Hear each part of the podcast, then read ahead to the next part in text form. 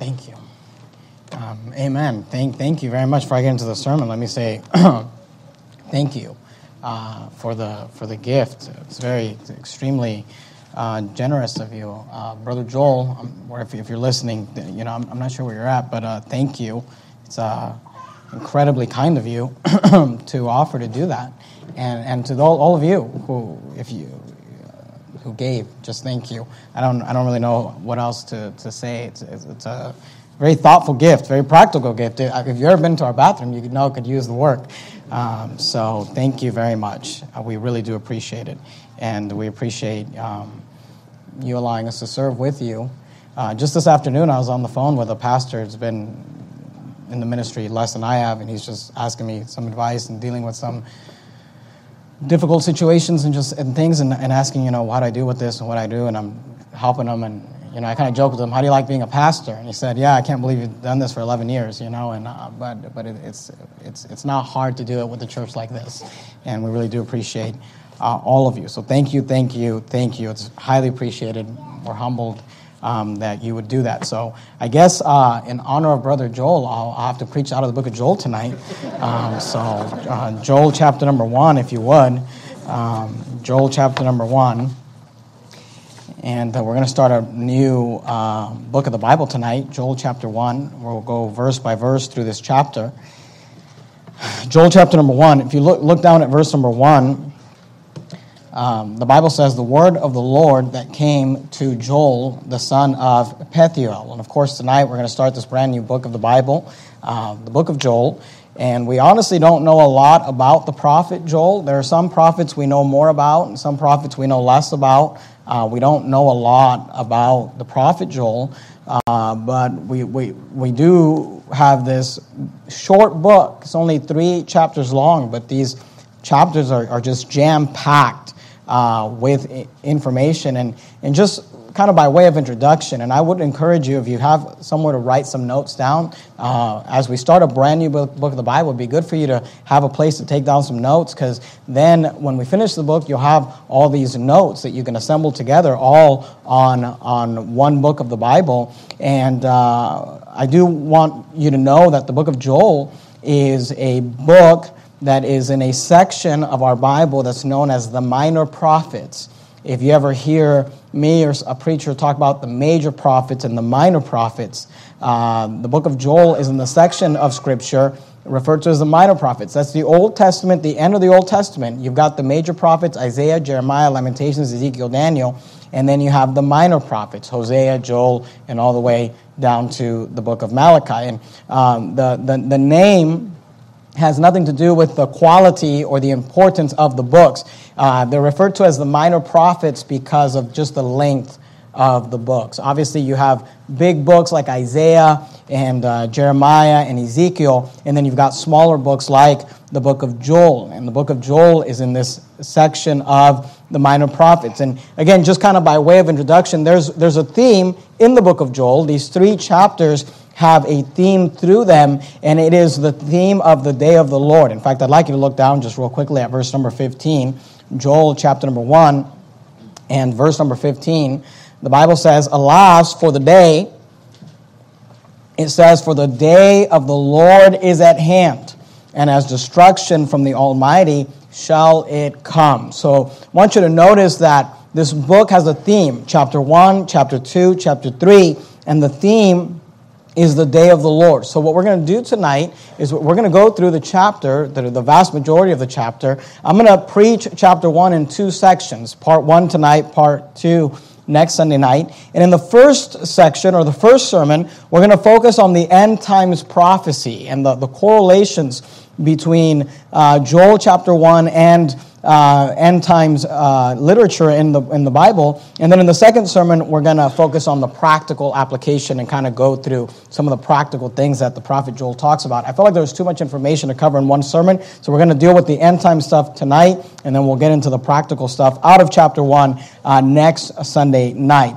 Just one more thing as we kind of prepare to delve into the book of Job, and it is something that is uh, something you need to be aware of with Joel, but something you need to be aware of when, when you really, when you read any of the Old Testament prophets, and it is this that Old Testament prophets often give us their preaching or their books of the Bible, they're given to us in two different views. And the way I've heard it explained and it's it's kind of maybe helps you to understand it. If you think of it uh, like bifocal glasses if you're familiar with bifocal glasses uh, they're the type of glasses. Sometimes you have glasses for people that are nearsighted or some that are farsighted but then you've got some people that are just blind in any way all ways. They can't see near or far.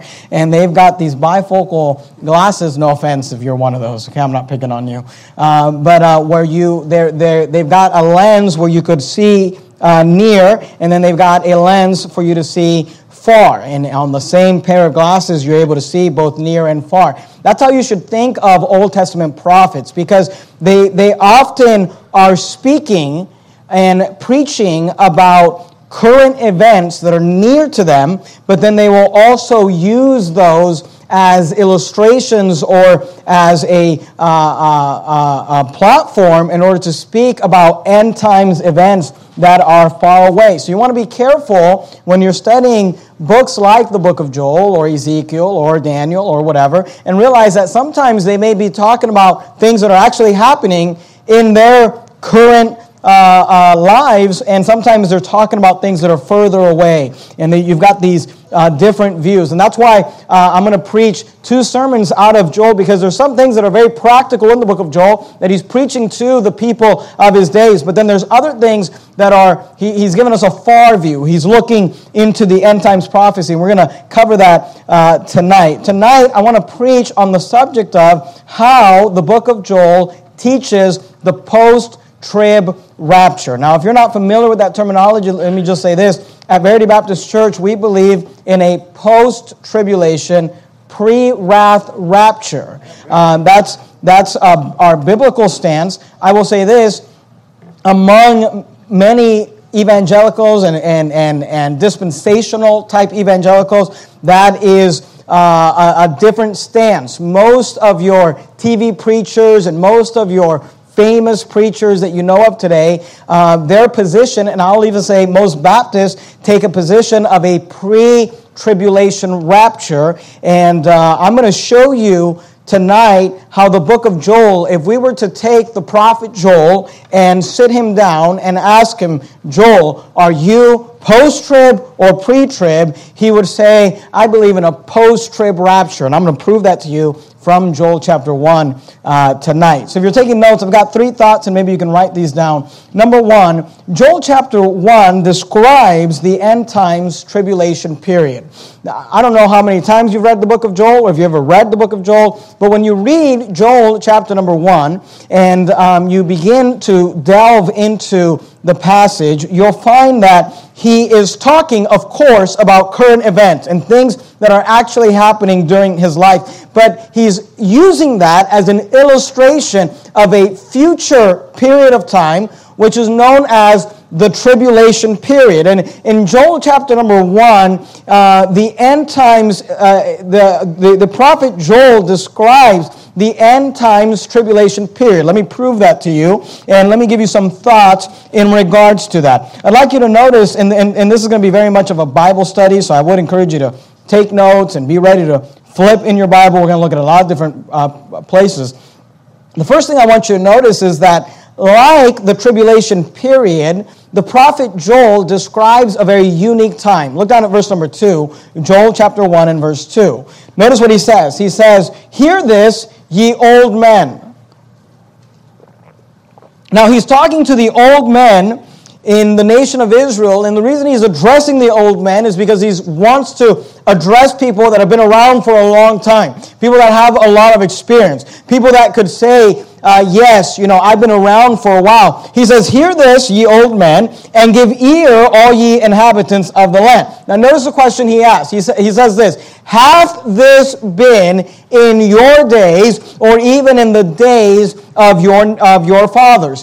What the prophet Joel is asking when he gathers the old men, he sends out this question to the old men. The question he asks is this He's this Are the things that are happening, the things that I'm going to describe to you. And again, the things that are happening are actually happening during the life of Joel. But he's using this as an example of a time period that is to come. He says, hath this been in your days, or even in the days of your fathers? And what he's really saying is this the things happening right now are very unique. They are not something that every generation would say, oh, yeah, we dealt with that. Oh, yeah, we've lived with that. Oh, yeah, that's something that's common. Joel says, look, the things we're dealing with, old men, have you seen this before? Isn't this unique? Now, here's what's interesting. Keep your place there in Joel chapter 1. That's our text for tonight. And go with me to the book of Matthew, Matthew chapter 24, if you would. In the New Testament, you have the book of Matthew. Matthew 24, of course, is a famous chapter on the Olivet Discourse where the Lord Jesus Christ gave uh, uh, the, the, uh, the timeline for end times events. And what Joel is saying, and, and here's what I, I want you to understand. I believe that what Joel is talking about are literal physical things happening in his time frame. Now, do they all exactly apply to his time, or are they some things that are happening in his time and he's using those as an illustration of the future? You know it's it's it's hard to know that. Remember sometimes it's it's near and sometimes it's far. But what he's saying is this. He's saying isn't this unique? Now you and i can actually uh, uh, understand that and we can actually comprehend that because you and I are actually living right now in a time that we could say, hey, ye old man, have you ever had this before? You know, dealing with coronavirus. This is not something that is only unique to us. It's happened through world, world history, but it's not something that uh, maybe the last generation or the generation before that could say, yeah, yeah, this is common. Oh, yeah, this is normal. Everybody lives through some, you know, worldwide pandemic where they lock you down. Everybody lives through that. And what Joel was going through was like that. He was saying, hey, isn't this kind of unique? You old man, have you ever seen these things? Now that correlates with the fact that in the tribulation period, that is what men and, and people, men and women, will say. Are you there in Matthew 24? Look at verse 21. Matthew 24, verse 21. The Bible says this For then shall be great tribulation Notice what Jesus says such as was not since the beginning of the world to this time, no, nor ever shall be. Now, in a, in a micro way, sometimes we can say, and Joel is saying, isn't what's going on kind of unique? It's not something that any, most people have gone through, but in a very macro way, the Lord Jesus Christ says during the time of great tribulation, it'll be a very unique time, such as was not since the beginning of the world to this time, no, nor ever it shall be. So I want you to notice that the prophet Joel is explaining this tribulation period, and he starts by explaining uh, uh, uh, a, a period that is like the tribulation period in the sense that it is very unique. It is a unique time. Let me give you another example. Go back to Joel chapter number 1. Not only does he describe a unique time, but I want you to notice what he describes in verses 3 and 4. Now, to be honest with you, verse 3 we're going to deal with next week in, in detail, but look at verses 3 and 4. It says, Tell ye your children of it, and let your children tell their children and their, uh, and their children another generation. Look what he says in verse 4. He says, That which the palmer worm hath, uh, hath left hath the locust eaten, and that which the locust hath left hath the cankerworm eaten, and that which the cankerworm hath left hath the caterpillar eaten. So not only does Joel describe a unique time, but Joel also describes a time of pestilence. Like the tribulation period, Joel says, Look, let me describe this unique time. What's so unique about it, Joel? He would say, Well, uh, that which the palmer worm hath left hath the locust eaten, and that which the locust hath left hath the cankerworm eaten, and that which the cankerworm hath left hath the caterpillar eaten. He says, There's this pestilence that is going around and, and, and destroying and killing everything. Well, the Bible tells us that's what the tribulation period is going to be like. Go to Matthew 24. And you might want to keep your place in Matthew 24. We're going to flip back and forth a little bit. Matthew 24, look at verse 7. Matthew 24, verse 7.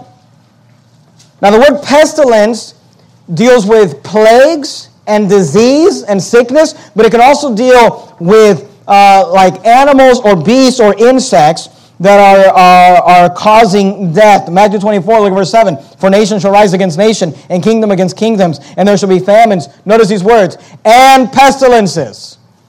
So, Joel says, hey, we're living in a unique time. And Jesus says, uh, the tribulation period is going to be such as was not since the beginning of the world. Joel says, we're living in a time with all this pestilence, the palmer worm, and the locust, and the cankerworm, uh, and the caterpillar have eaten all of our uh, harvest and all of our food. And Jesus tells us in Matthew 24 that the great, uh, that the tribulation period um, is going to be uh, a time of pestilences when there will be pestilences upon the earth. Go to Revelation chapter number 6 if you would. Revelation chapter 6, if you're able to keep your place in all three of these places. Revelation chapter 6, and look at verse 7.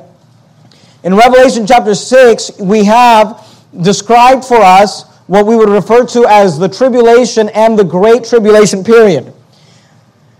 For those of you that like end times prophecy, and, and maybe you can write this down or, or you can just kind of gather this. The, the tribulation period is divided into two sections. We have what we would call the tribulation, then we we have the great tribulation. In Revelation chapter 6, it is outlined for us. I like the fact that God likes to outline things, it, it, it helps uh, all of us to be able to remember things. So it's outlined for us using six different seals. The first four seals are what we would refer to as the tribulation.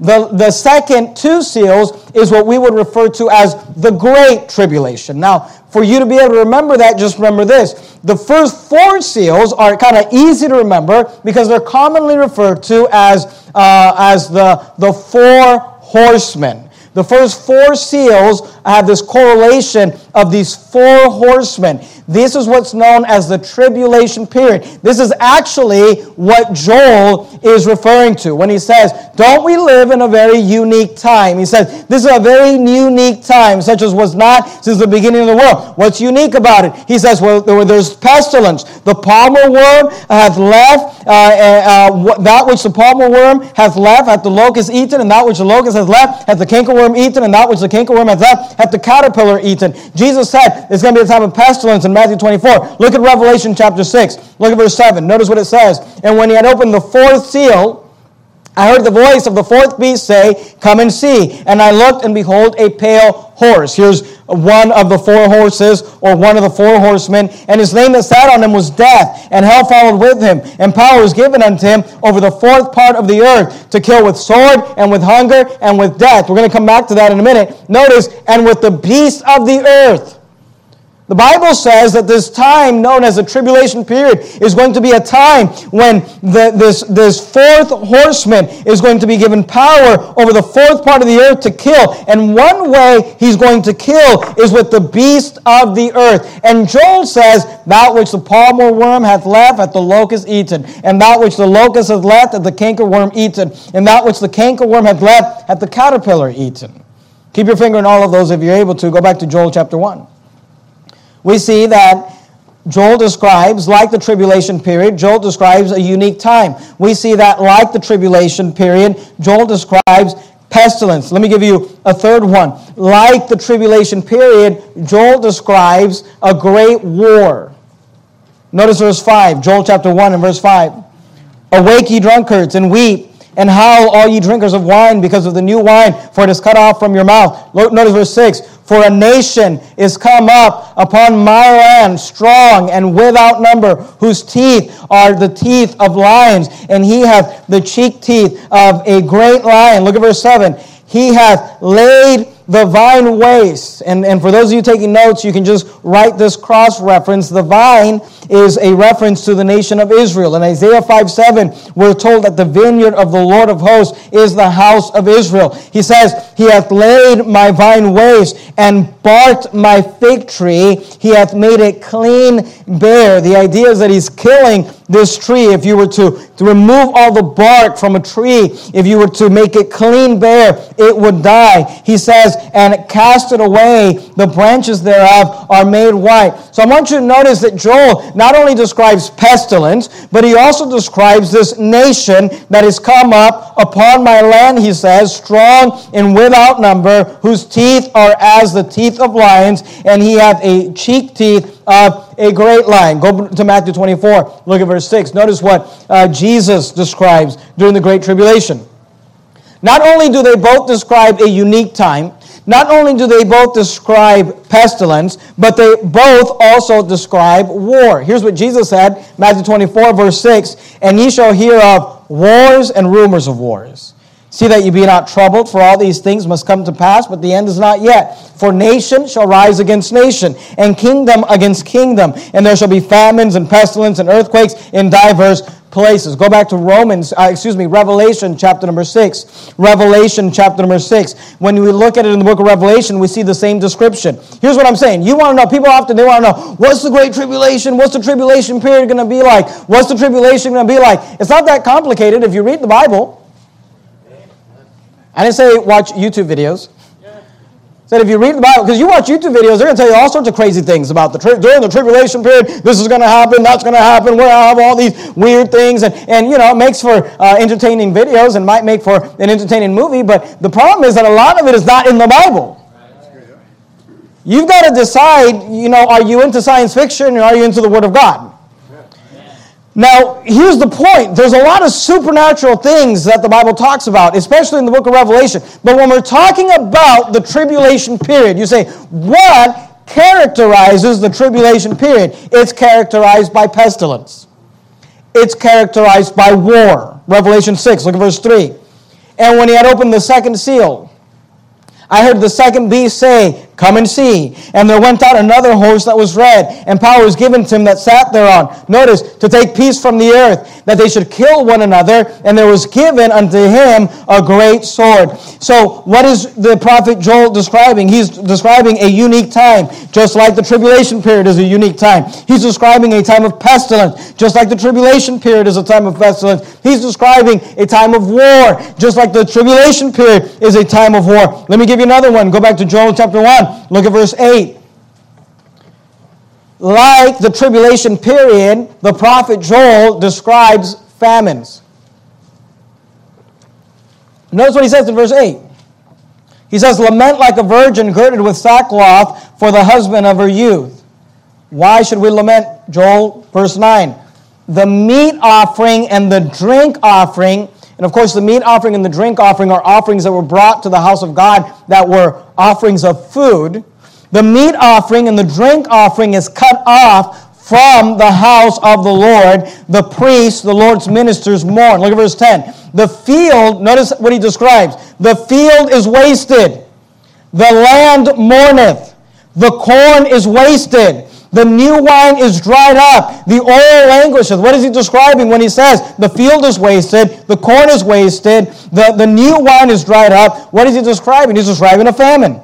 Look at verse 11. Be ye ashamed, O ye husbandmen. Howl, O ye vine dressers, for the wheat and for the barley, and because the harvest of the field is perished. The vine is dried up, and the fig tree languisheth. The pomegranate tree, the palm tree also, and the apple tree, even all the trees of the field are withered.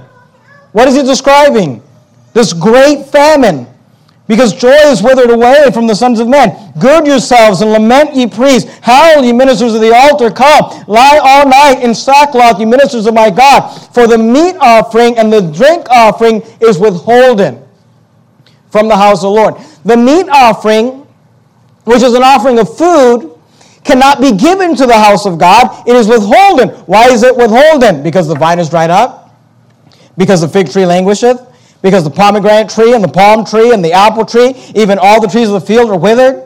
Because the field is wasted, because the corn is wasted, because the new wine is dried up. See, Joel is describing a unique time. Joel is describing a pestilence. Joel is describing war. And Joel is describing a famine. What's interesting is that these are all the things that the Lord Jesus Christ told us would characterize the tribulation.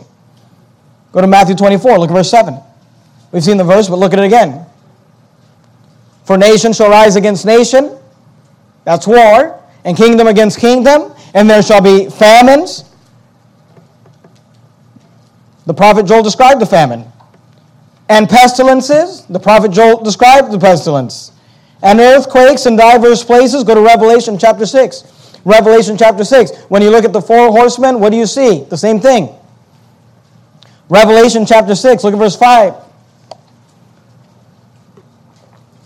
And when he had opened the third seal, I heard the third beast say, Come and see. And I beheld, and lo, a black horse. And he that sat on him had a pair of balances in his hand. Balances throughout history and even today are used to measure out the price of food. You go to the grocery store and you buy a certain amount of vegetables, you're going to pay, uh, you're going to put those on a scale, you're going to pay for their weight or whatever. Notice what he says, verse 6 And I heard a voice in the midst of the four beasts say, A measure of wheat for a penny, and three measures of barley for a penny, and see thou hurt not the oil and wine. What's being described here when he says, A measure of wheat for a penny, and three measures of barley for a penny? Well, Matthew chapter 20, you don't have to turn there, but you can write this in your notes in the margin of your Bible if you'd like. In Matthew chapter 20 and verse 2, we are told that a penny in the Bible times was one day's wages for manual labor. If you went out and worked, did manual labor for 12 hours, you would get paid to get paid a penny was a reasonable price. So uh, when the Bible says here that when the third seal is open and the black horse goes out and he that sat on him had a pair of balances in his hand, what does he do? He makes a measure of wheat worth a day's worth of, of wages for labor, and three measures of barley for a penny means that three measures of barley is now the cost of uh, one day's worth of labor. We see the cost of, of, of food go up. Why? Because there's a famine. There's a famine, so because there's less food, it's more expensive. Just like you were paying, you know, $75 for a roll of toilet paper when there wasn't any toilet paper in the stores or whatever. I hope you weren't paying that much, but you know. What I want you to notice is that Joel, yes, he's prophesying near.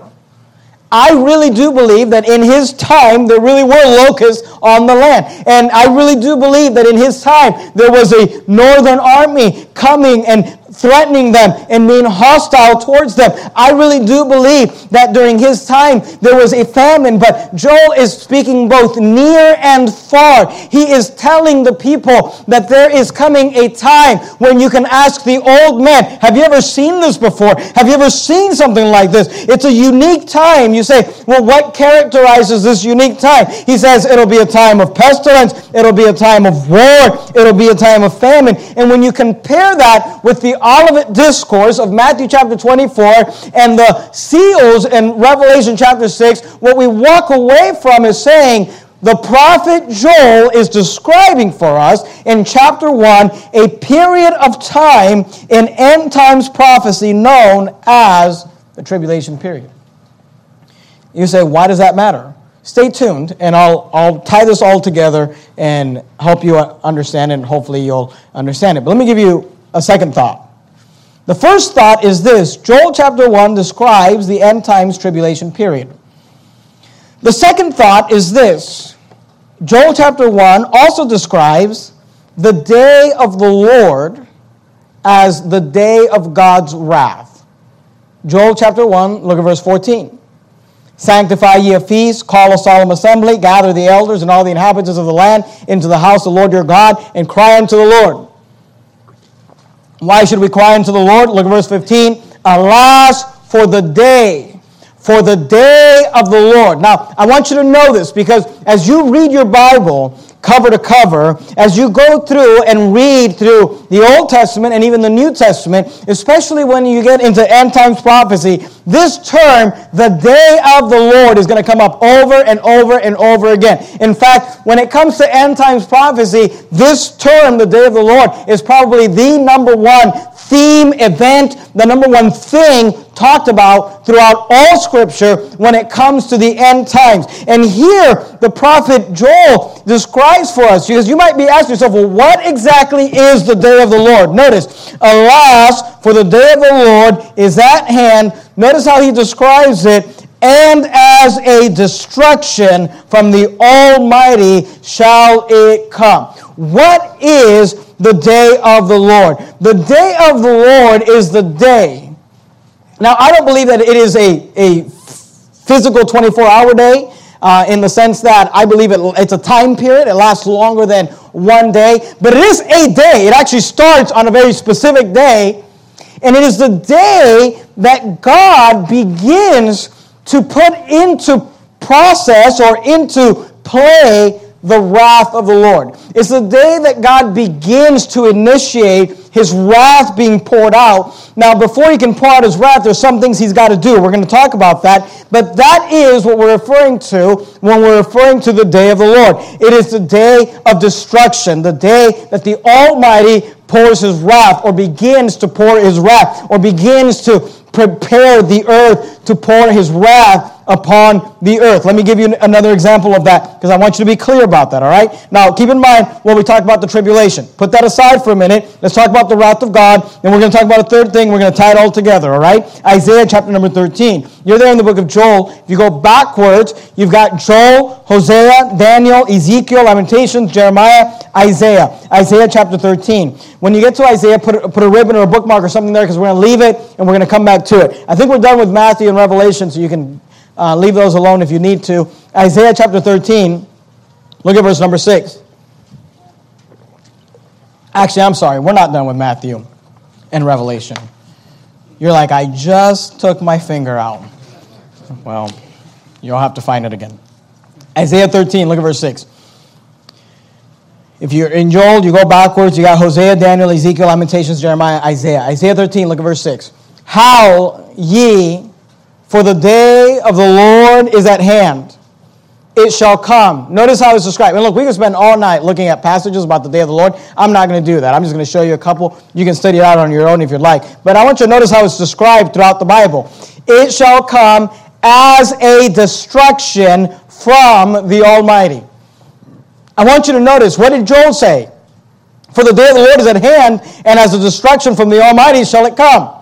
Isaiah says, For the day of the Lord is at hand, it shall come as a destruction from the Almighty. Look, look at verse 7. Therefore shall all hands be faint, and every man's heart shall melt. Now, you don't have to turn to this, but if you want to just write a cross reference, for those of you who like to study these things out or have some notes, you can write next to Isaiah 13 7, write this reference, Luke 21 26. Because in Luke 21, we have Luke's version of the Olivet Discourse, where Jesus Christ goes through and explains end times prophecy. And here's what Luke says in Luke 21 26. He says, Men's hearts failing them for fear.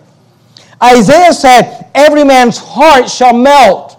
It is a day where God begins to destroy the earth, and every man's heart shall uh, melt. Or Luke said, Men's hearts failing them for fear. Look at verse 8. And they shall be afraid pangs. The word pang means sudden or sharp pains, like when a woman goes into labor. He says, Pangs and sorrow shall take hold of them. They shall be in pain as a woman that travaileth. And again, if you want to just write down a cross reference, you got 1 Thessalonians 5 3, where it says, As travail upon a woman with child, talking about end times events. It says, Pains and sorrows shall take hold of them. They shall be in pain as a woman that travaileth. They shall be amazed one of another. Notice their faces shall be as flames. Look at verse 9. Behold, the day of the Lord cometh. How is the day of the Lord described? Cruel, both with wrath and fierce anger to lay the land desolate, and he shall destroy the sinners thereof out of it. For the stars of heaven and the constellations thereof shall not give their light. The sun shall be darkened in his uh, going forth, and the moon shall not cause her light to shine. We're going to come back to that in a minute. Verse 11. And I will, notice, what's the purpose of the day of the Lord? And I will punish the world for their evil, and the wicked for their iniquity. And I will cause the arrogancy of the proud to cease, and will lay low the haughtiness of the terrible. See, when you go through the Bible and you say, Why are you? We understand the day of the Lord is the wrath of God. That's because you're a smart group and you go to a good church. But let me tell you something. Most people who study end times prophecy right now do not have an understanding of the day of the Lord. They don't understand what the day of the Lord is. I don't understand why they don't understand because all you have to do is look up in the Bible the term, the day of the Lord, read it, and it becomes very clear. It's a day of destruction. It's a day of fierce anger. It's a day of wrath. It's a day of great calamity. It's the day that God destroys and begins to destroy the earth to punish the world for their evil. But you talk to scholars today, and they're just all confused about the day of the Lord, the tribulation. So I want you to notice the prophet Joel begins to write this short book for us, and he begins by describing for us a period of end times prophecy known as the tribulation period. So, how do we know he's talking about the tribulation? Well, it sure sounds like he's talking about the tribulation. He talks about a unique time filled with pestilence, war, and famine. It's exactly what Jesus described. It's exactly what Revelation describes.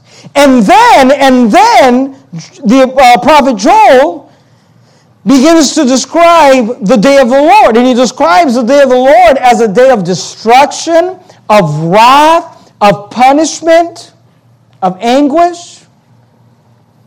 Like you notice, thirdly, tonight, not only does Joel chapter 1 describe end times tribulation period, not only does Joel chapter 1 describe the day of the Lord as God's wrath, but like you notice, thirdly, tonight, Joel chapter 1 describes the day of the Lord as separate from the tribulation period. Now look at verse 5 again.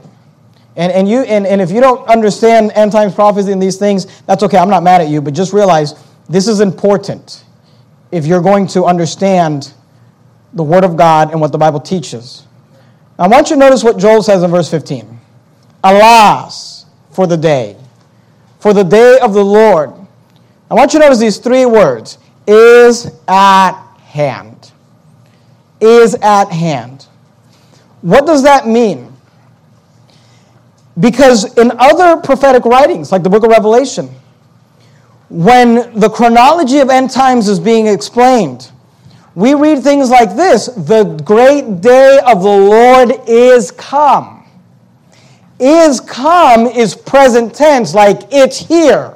We're in it. That's not what Joel says.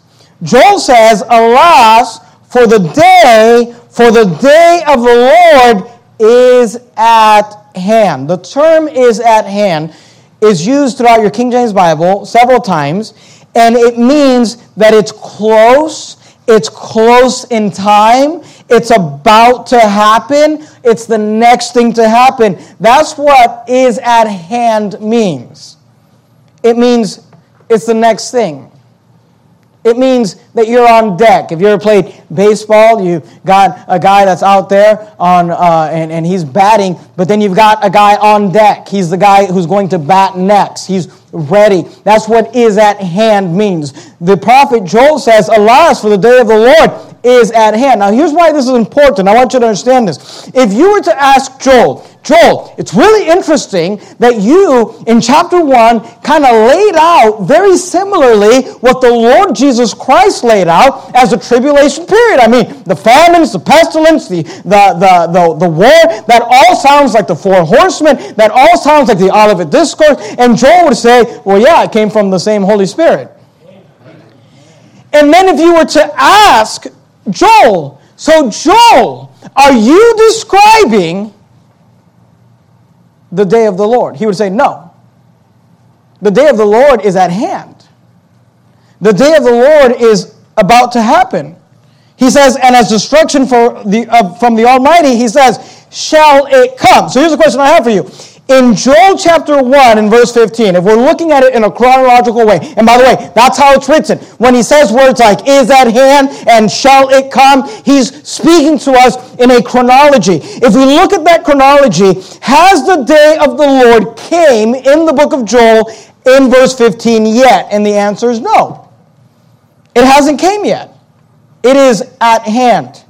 It shall come. In fact, Joel does not begin to really delve into the uh, uh, day of the Lord until chapter 2. Look at chapter 2 just real quickly, but I want you to notice verse 1. Even in verse 1, he makes it clear the day of the Lord is at hand. Joel chapter 2, look at verse 1. Blow ye the trumpet in Zion and sound an alarm in my holy mountain. Let all the inhabitants of the land tremble. Notice, for the day of the Lord, notice what he says, for it is nigh at hand. He says it's a short distance away, it's not yet here. And then later on in the book, he goes on to describe the day of the Lord. You say, why is this important? Here's why. Joel is making sure that we understand that the things that he described in Joel chapter 1, verses 2 through 14, are not the day of the Lord. He describes the pestilence, He describes the war, he describes the famine, but he says, Those aren't the day of the Lord. The day of the Lord is at hand. He says, Those things are not the day of the Lord. The day of the Lord eh, uh, shall it come. He says, Those things are not the day of the Lord, for the day of the Lord cometh, for it is nigh at hand. Those things are not the day of the Lord. You say, Pastor Jimenez, I'm not, I don't understand. Why does this matter? Why would, should we care about this? Here's why. Today, nearly every end time scholar will teach and preach about this seven year tribulation period. And they'll say the seven year tribulation period is a time in which God begins to pour out his wrath upon the earth. And God begins to destroy the earth. And God begins to, uh, uh, you know, do all these things upon the earth. And during this tribulation period, during the seven year tribulation period, God is going to do, He's going to pour out His wrath. And they say, we believe in a pre tribulation rapture. And you ask them, well, why do you believe in a pre tribulation rapture? And here's the, what they'll say. If, if they have any answer for you, which most of them have no answer for you, but if they have any answer for you, they'll quote to you 1 Thessalonians 5 9. By the way, I agree with 1 Thessalonians 5 9. I like 1 Thessalonians 5 9. 1 Thessalonians 5 9 is a great verse. They say, For God hath not appointed us to wrath, but to obtain salvation by our Lord Jesus Christ. And they'll say, Well, see, the Bible says that God has not appointed us to wrath. By the way, that is what the Bible says. Amen. And they'll say, therefore, we must be raptured before the tribulation begins because the tribulation is when God pours out his wrath. See, that's where you're mistaken. Because though I agree with you that God will not pour out his wrath upon the earth, the tribulation period is never in the Bible described as the wrath of God. The tribulation period is never talked about as God pouring out his wrath. In fact, Joel goes into detail to make sure we know that yes, there is a period coming when there's going to be pestilence and war and famine, but be assured that's not the day of the Lord over there.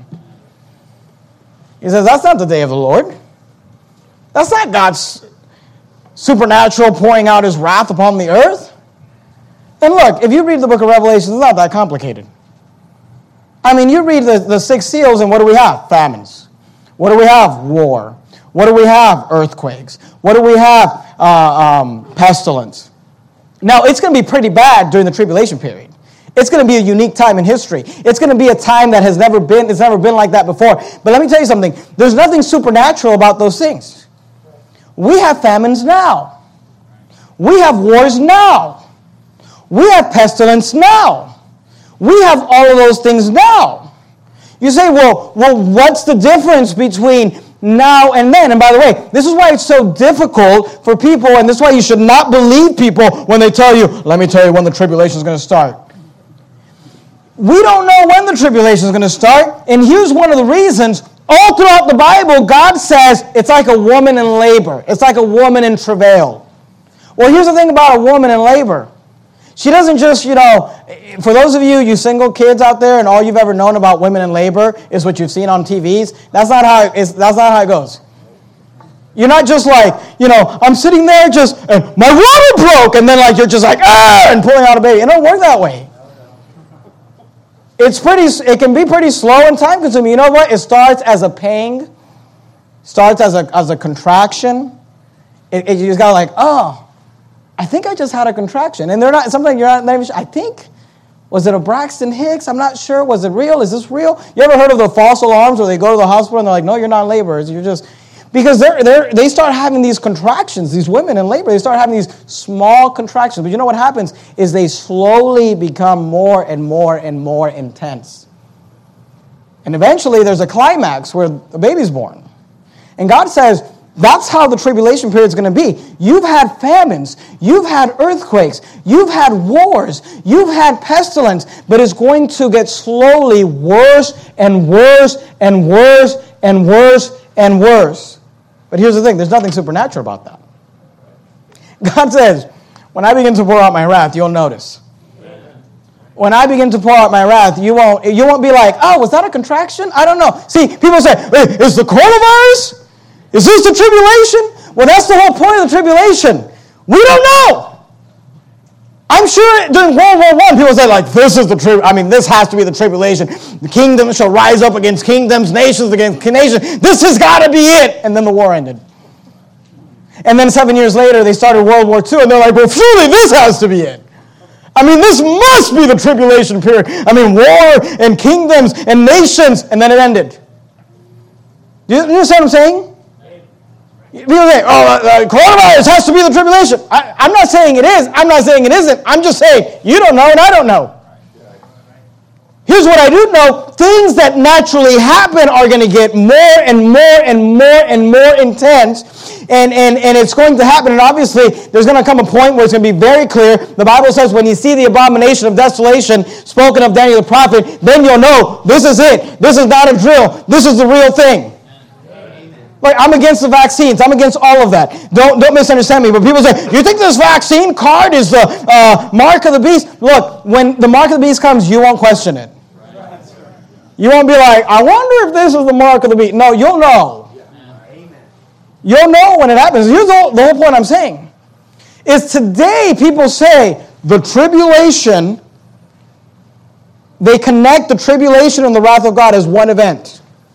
And they'll say, because God will not pour out his wrath, and therefore we've got to leave before it all starts. But here's what they don't understand the Bible disconnects the tribulation from the wrath of God as two separate events. And he gives a very specific marker. You say, well, how will we know? Go to Joel chapter 2. If you study the day of the Lord throughout the Bible, it'll become extremely clear that there are two things that characterize the day of the Lord. One is the wrath of God. We've already talked about that. The other is signs in the heavens. Joel chapter 2, look verse 31. The sun shall be turned into darkness. Let me tell you something. You're not, you're not going to like, huh, is that, I wonder if that's what he's talking about. When the sun goes dark, you'll notice. The sun shall be turned into darkness and the moon into blood. Notice, before the great and terrible day of the Lord, uh, of the Lord come. You say, How will we know when the day of the Lord comes? Here's how you'll know because right before it starts, the sun will turn into darkness and the moon into blood. This is consistent throughout the entire Bible. Go to Isaiah 13. Look at verse 10. Joel says in Joel chapter 2, because remember, in Joel chapter 2 is where he describes the day of the Lord. In Joel chapter 1, he didn't describe the day of the Lord, he described the tribulation. Two different events. Joel chapter 2, he says in verse 31, sun shall be turned into darkness and the moon into blood. Notice Isaiah 13. Look at verse 10. For the stars of heaven and the constellations thereof shall not give their light. Notice the sun shall be darkened and in, in, in his goings forth, and the moon shall not cause her light to shine. The Bible is very clear that right before the day of the Lord, there's, uh, there's a big sign in the heavens that happens, and it's the sun and the moon. The sun goes dark, the moon turns into blood, the stars go off, and you're going to notice that. Matthew 24, look at verse 29. Now, just to prove to you now, people like to argue with us. You know, they'll say, you're, you're not educated. You didn't go to Bible college. I've been reading all these dispensational books, and they say that it's all, I mean, I don't understand it, but they got all these charts, and it's really complicated, and they said it's a seven-year tribulation period. Show me that in the Bible. There's no seven-year tribulation period in the Bible. They say, oh no, it's all the wrath of God, and God's going to take us out of here before it all starts. Well, you didn't get that from the Bible might have got that from Charles Larkin, or you might have got that from uh, Peter Ruckman, you might have got that from somebody else, but you didn't get it from the Word of God. Matthew 24, 29. Notice how clear the Bible is. Immediately after what? Immediately after the tribulation. Is this part of the tribulation? No, it's after the tribulation the tribulation happens, then this happens. What happens?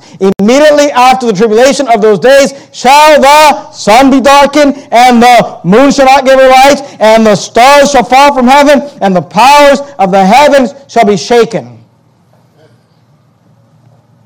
The Bible tells us that the sun is darkened and the moon doesn't give her light after the tribulation.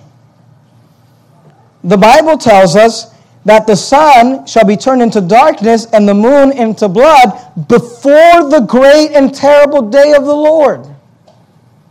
Now, I will confess to you that I did not graduate from Bible college, which is why I'm correct on most of my doctrine. I will admit to you that I do not have a divinity degree. I just got a King James Bible. But I will also attest to the fact that it does not take a rocket scientist to understand that when Joel chapter 2, verse 31 says, The sun shall be turned into darkness. See if you can follow this. I know you're highly uneducated. Hey, we're, we're in good company. You know what they said about the apostles? That they were ignorant and unlearned. They said these are ignorant, unlearned men. No, try to try to figure this out, okay? Joel 2:31. The sun shall be turned into darkness, and the moon shall not give her light. That's our marker. The sun shall not tur- shall, shall be turned into darkness, and the moon shall not give her light. Notice before the great and terrible day of the Lord. Now I know you didn't go to Bible college, but see if you can follow this. The sun shall be turned into darkness, and the moon into blood before this happens before the great and terrible day of the Lord. Then Matthew 24 says, immediately after the tribulation of those days shall the sun be darkened and the moon shall not give a light. So the tribulation happens, then after the sun and the moon is darkened, and that happens before the great and terrible uh, day of the Lord. Do you really need a big Bible college degree to understand that? I think you need just to be saved Amen. and have the Holy Spirit. God just gave us. You say, what is the end times chronology? Tribulation happens after the tribulation, the sun and moon is darkened, and that happens before the great and terrible day of the Lord. These are not the same events. They're separated by a big event called the sun and the moon, uh, ter- the, the sun turning into darkness, the moon turning into blood. You say, well, what happens when the sun turns into darkness and the moon doesn't give her blood? Why is that so important? Here's why it's so important. It's like the most important event of end times prophecy. It's called the rapture. Amen. Matthew 24, look at verse 30. Remember in verse 29, he told us the sun's going to turn into darkness, the moon into blood, the, the, the, the stars of heaven, they're not going to shine their lights. Look at verse 30. And then shall appear the sign of the Son of Man in heaven, and then shall all the tribes of the earth mourn, and they shall see the Son of Man coming in the clouds of heaven with power and great glory. Verse 31 And he shall send his angels with a great sound of a trumpet, and they shall gather together his elect from the four winds, from one hand of heaven to the other. What is that? That's the rapture. When God bring you say, well, why does why does God why does God rapture us out? Remember the timeline. Tribulation. After the tribulation of those days, the sun, moon is darkened. And that happens before the great and terrible day of the Lord. When that happens, God sends his angels, go to Revelation, God sends his angels to uh, pick out, to bring out the elect out of the earth. Now let's just think logically. Why does God do that? Here's why God does that. Because God will not pour out his wrath upon believers. So right before Remember, what happens before the great and terrible day of the Lord? The sun and moon is darkened. Right.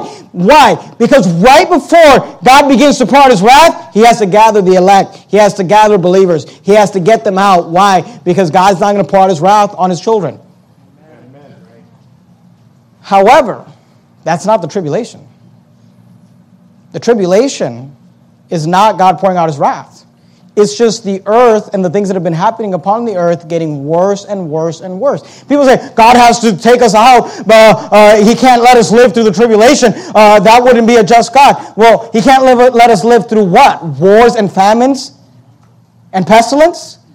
Because believers have been living through war and famine and pestilence since the beginning. If you study the book of Revelation, you'll find that the six seals they're all things that are upon this earth at this time war, famines, earthquakes, pestilence. Then you have the, the you, after you have the four horsemen, You've got the fifth seal. That's what we would refer to as the mark of the beast when there's great persecution upon all believers. Then you have the sixth seal. Let's look at it. What's the sixth seal? Revelation chapter 6. See if you, this sounds familiar. Look at verse number 12. And I beheld when he had opened the sixth seal, and lo, there was a great earthquake, and the sun became black as sackcloth of hair, and the moon became as blood. Does that sound familiar? And the stars of heaven fell unto the earth, even as a fig tree casteth her untimely figs when she is shaken of a mighty wind. And the heavens departed as a scroll when it was rolled together, and every mountain and island were moved out of their places, and the kings of the earth, and the great man, and the rich man, and, and, and the chief captains, and the mighty man, and every bondman, and every free man, hid themselves in the dens and in the rocks of the mountains, and said unto the, unto the mountains and rocks, Fall on us, and hide us from the face of him that sitteth on the throne, and from, notice, the wrath of the Lamb. Amen. When does God begin to pour out his wrath? After the sixth seal is open, when the sun and the moon go dark. They said, Hide us from the wrath of the Lamb, verse 17, for the great day of his wrath is come, and who shall be able to stand? Look, the Bible is so clear about this. Look at Revelation chapter 7, verse 1. Excuse me if I'm confusing you with the Bible. And after these things, I saw four angels standing on the four corners of the earth, holding the four winds of the earth, that the winds should not blow on the earth, nor on the sea, nor on any tree. And I saw another angel ascending from the east, having the seal of the living God. And he cried with a loud voice to the four angels to whom it was given. Notice, to whom it was given to hurt the earth and the sea. These angels are about to begin to hurt the earth and the sea. But God says, before you begin to hurt the earth and the sea, before you begin to pour out my wrath, saying, verse 3, hurt not the earth, neither the sea, nor the trees, till we have seen sealed the servants of our God in their foreheads. Then he begins to seal the 144,000. But then I want you to know, so people say to us, oh, the, the, the, the sun and the moon, that's not the, the, the rapture. God's just sending angels and gathering his elect from the four winds of heaven. That's just something else. That's not the rapture. And then you ask him, okay, well, if that's not the rapture, then where's the rapture in, in, in the Olivet Discourse? They're like, oh, it's not there. And you'll say, the sun and the moon going dark, that's not the rapture? And, and, and you'll ask them, well, where's the, where's the rapture then in the book of Revelation? And they'll say, oh, it's not there. And we're supposed to believe that Jesus gave, Jesus, look, Jesus did not talk a lot about end times prophecy, believe it or not.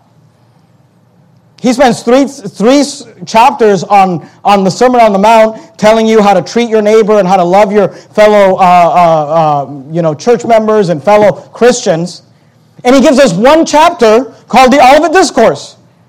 And Jesus just really messed up because in that he gives us one chapter and he just forgets to give us the biggest event, the rapture. It just, you know, slipped his mind. And then Jesus must just be a forgetful guy because then he gives us the whole book of Revelation and forgets to add it there too. Well, let me tell you something. It is the rapture because at the end of chapter 6, we have the sun going dark, the moon turning into blood. And then They'll tell you, you know what they'll tell you? They'll say the book of Revelation is not in chronology. You can't understand it. You need to buy my book. But look, in chapter 6, the sun goes dark, the, the, the moon turns into blood. And then in chapter 7, what do we have? Look at verse 9. After this, I beheld, and lo, a great multitude, which no man could number of all nations and kindreds and people and tongues stood before the throne and before the Lamb, clothed with white robes and palms in their hand. What is that? All of a sudden, there's a great multitude which no man can number of all nations and kindreds and people and tongues in heaven. You say, What is that? That's the rapture, my friend and cried with a loud voice, saying, Salvation to our God, which sitteth upon the throne and unto the Lamb. And all the angels stood round about the throne and about the elders and the four beasts and fell before the throne in their faces and worshiped God, saying, Amen, blessing and glory and wisdom and thanksgiving and honor and power and might be unto our God forever and ever. And one of the elders answered, saying unto me, Notice, he asked a question. He all of a sudden, the sun goes dark, the moon turns into blood. In chapter 6, John is watching this. All of a sudden, there's a great multitude in heaven Verse 13, and one of the elders answered, answered, saying unto me, What are these which are arrayed in white robes, and whence came they? It's like Jesus wanted this to get in the book. So he sends an elder to tell John, to ask John a question. You ever, you know, somebody asks you a question you know they know the answer to? They said, Hey, John, Did you notice that when the seal number six was opened, the sun turned into darkness and the moon turned into blood? And then all these people showed up in heaven. And he says, What are these which are arrayed in white robes, and whence came they? He says, he says, Who are these people, and where did they come from? The word whence means from where. Verse 14, And I said unto him, Sir, thou knowest. And he said to me, These are they which came out of great tribulation, and have washed their robes and made them white in the blood of the Lamb. You say, everybody in the world, everybody, I mean, every, every famous preacher, every TV preacher, every John Hagee, everybody believes in the pre trib rapture, Pastor. Well, uh, let me explain to you who doesn't believe in the pre trib rapture Jesus. Amen. Let me explain to you who doesn't believe in the pre trib rapture the Word of God. Because this is what they say. This is what they say. The tribulation period is a seven year period. And, and, and it includes the famines and the earthquakes and the wars and the sun and moon turning into, uh, into sackcloth of hair and, and blood. And then it, it includes all these other crazy things. Here's what's funny is if you read the book of Revelation, you know what you have in chapter 6? The seals, normal things, war, famine, pestilence. Then you have the sun and moon turn into blood at the end of the chapter. Chapter 7, you have this great multitude in heaven, which came out of great tribulation. Then you know what you have in chapter 8? You begin to blow the trumpets, and then all sorts of crazy things begin to happen on the earth. I mean, God begins to send all these beasts from hell. God begins to send all these, you know, crazy. Then, then it's the wrath of God. When does the wrath of God begin? After God gets his children out. But not before the tribulation. I hate to break it to you believers are going to live through the tribulation because the tribulation is not the wrath of God. And here's what's interesting to me they'll look at us and say, You uneducated fool. You new IFB post trib, pre wrath, rapture. What is that? You idiot. Because we'll say, well, they'll say, don't you know God's not going to pour out his wrath? And we say, yeah, we, we know that. We don't believe that. The tribulation is not the wrath of God. They're like, you idiot, you must have not gone to Bible college. Here's the interesting thing. If you were to sit down the prophet Joel, if we could bring the prophet Joel to Verity Baptist Church tonight and sit them down and say, Joel, you're going to answer my question. Do you believe in the tribulation? He would say, yeah, I talked about it in chapter one of my book. Have you read it? What is it, Joel? It's famine and earthquakes and pestilence. Do you believe in the wrath of God? Yeah, of course, the day of the Lord when God begins to pour out his wrath. Do you believe in the pre trib rapture? He would say, uh, no. Because these are two different events. You say, what would the prophet Joel be if he was alive today? A new IFB, post trib, pre wrath, rapture, non educated. Because I'll tell you, Joel believes something that John Hagee doesn't believe. Joel believes something that Billy Graham doesn't believe. Joel believes something that, that every TV preacher you know of doesn't believe. That the tribulation and the wrath of God are two different events. And they are separated by a very specific event the sun turning into darkness, the moon turning into blood, God's people being raptured out. One is the events of this earth getting worse and stronger and climaxing. The other is the pouring out of God's wrath. So, yeah, I'll stick with Joel. I'll stick with the Olivet Discourse. I'll stick with the book of Revelation. Because the book of Joel, maybe not the dispensational books, maybe not all the commentaries, maybe not C.I. Scofield, but the book of Joel teaches a post trib, pre wrath rapture. Let's bow our heads and have a word of prayer. Heavenly Father, thank you, Lord, for your word. Thank you for this chapter in the Bible. I realize that sometimes these end times prophecy things can be complicated and um, difficult to understand. And Lord, I pray that you'd give us just, just the, the will to try to understand these things and uh, the will to understand it. And uh, Lord, I pray that you would uh, just bless us as we begin the study in the book of Joel. It's so deep, there's so much to cover. I pray that you would give us wisdom to hear these things and to learn. Lord, help us to study, to show ourselves, to prove them to God as workmen that needeth not to be ashamed, rightly dividing the word truth. We love you. In the matchless name of Christ, we pray. Amen.